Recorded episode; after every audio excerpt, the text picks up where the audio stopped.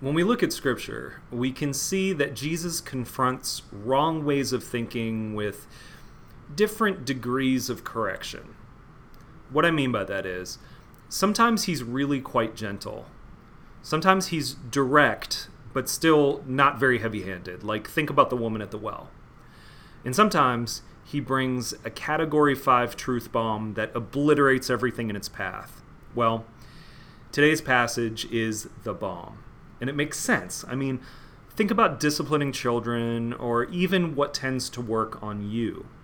There are times and situations when a gentle nudge or some encouragement in the right direction is really all we need to get moving down the correct path.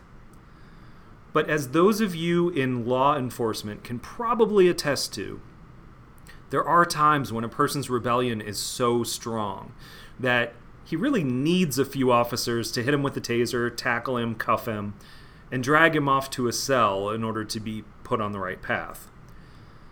So, with that, I'd like to welcome you to John chapter 8, verses 37 through 47.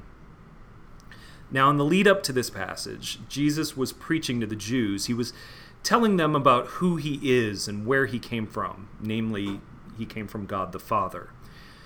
He was calling a life of sin a life of slavery, and he was offering his listeners freedom in himself. And through this preaching, some of the Jews believed. But back in verse 33, the crowd started bringing someone else into the conversation. The crowd started talking about Abraham. They were claiming to have never been enslaved because they were children of Abraham. And that brings us to today's beatdown. So please turn with me to John chapter 8, and we will be reading John 8, verses 37 through 47. So, beginning in verse 37 with Jesus speaking, he says, I know that you are offspring of Abraham, yet you seek to kill me because my word finds no place in you. I speak of what I have seen with my father, and you do what you have heard from your father. They answered him, Abraham is our father.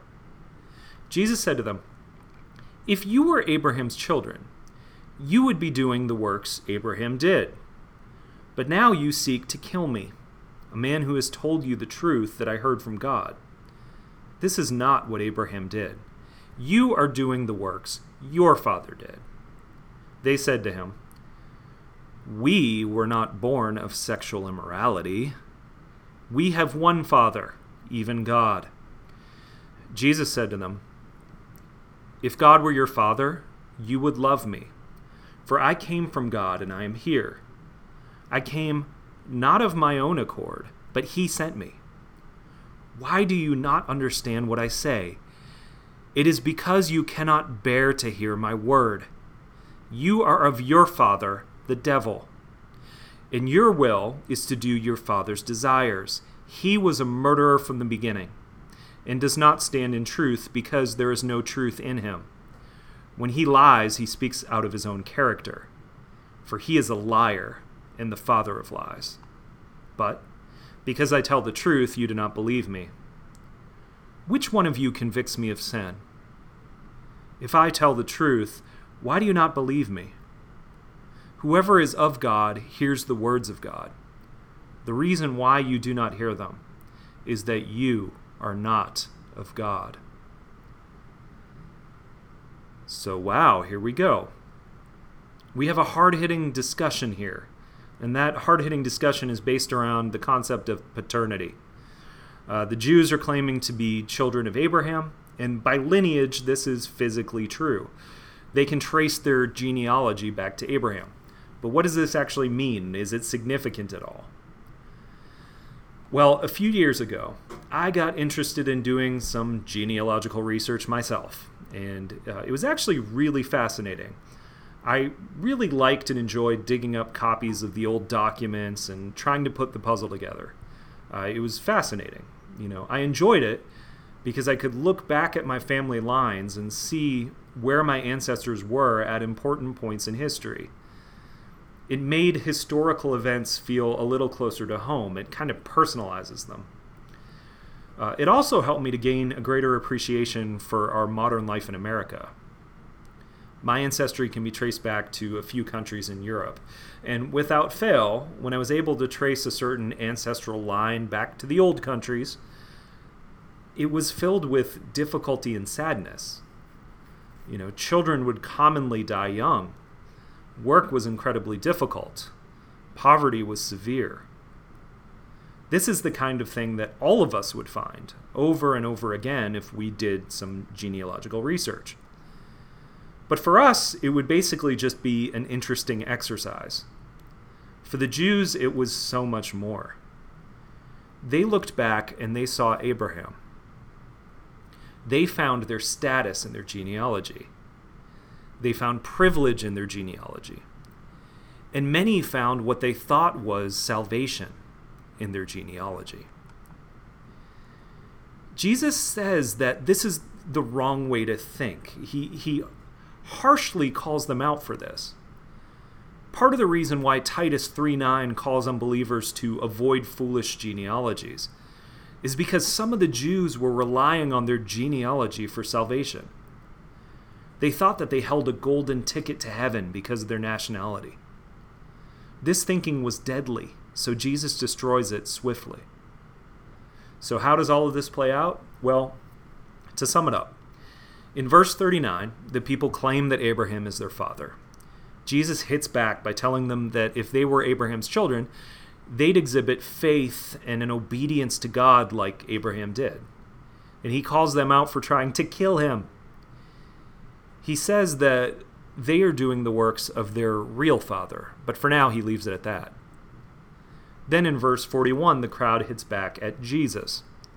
Now, in this verse, the crowd was likely uh, attempting to insult Jesus. They were probably insinuating that he was born under immoral circumstances. And then they up the ante and they say they have one father, and that father is God. And in verse 42, Jesus responds by saying, If God was their father, they would love Jesus because Jesus came from God. And then, in verse 44, Jesus tells the crowd that their father is actually the devil. He calls the devil a murderer and a liar with no truth in him. And so he ties the works and character of the devil to the works and character of the crowd. He closes out this section in verse 47 by saying, Whoever is of God hears the words of God. The reason why you do not hear them is that you are not of God. So, in this passage, the people started out by claiming a privileged genealogy. They looked to their family line for salvation. And Jesus makes it all about something else entirely. Instead of arguing about foolish genealogies, Jesus spoke of their character and their actions and their fruit. The people weren't exhibiting the fruit that Abraham exhibited. They weren't acting on faith and obedience to God. They were actually acting like entitled brats. And so Jesus gives them a verbal slapdown here. And once again, Jesus makes it personal. With Jesus, it always gets personal. You can't rely on Abraham for salvation. Likewise, you can't rely on your parents for salvation. You can't rely on your pastor for salvation. You can't rely on your church for salvation. You can't even rely on your own righteousness for salvation.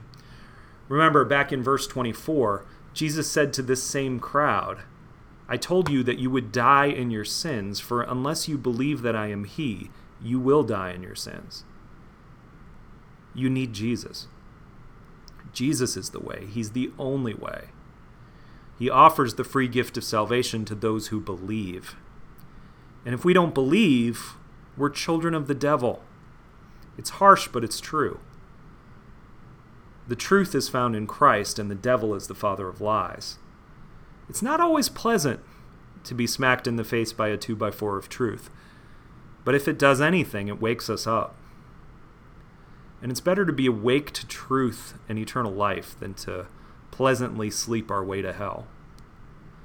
Sometimes we need to be tackled and blasted with the truth. And that's exactly what Jesus is doing in this passage. So let's pray together. Father, we thank you for saving us from hell. Thank you for the truth of Scripture. Help us to seek it out regularly and to be changed by it. And Lord, if any of us are seeking salvation in anything else, we pray that you would convict us of our sin and open our eyes to Jesus as being the only way to salvation. In Jesus' name we pray. Amen.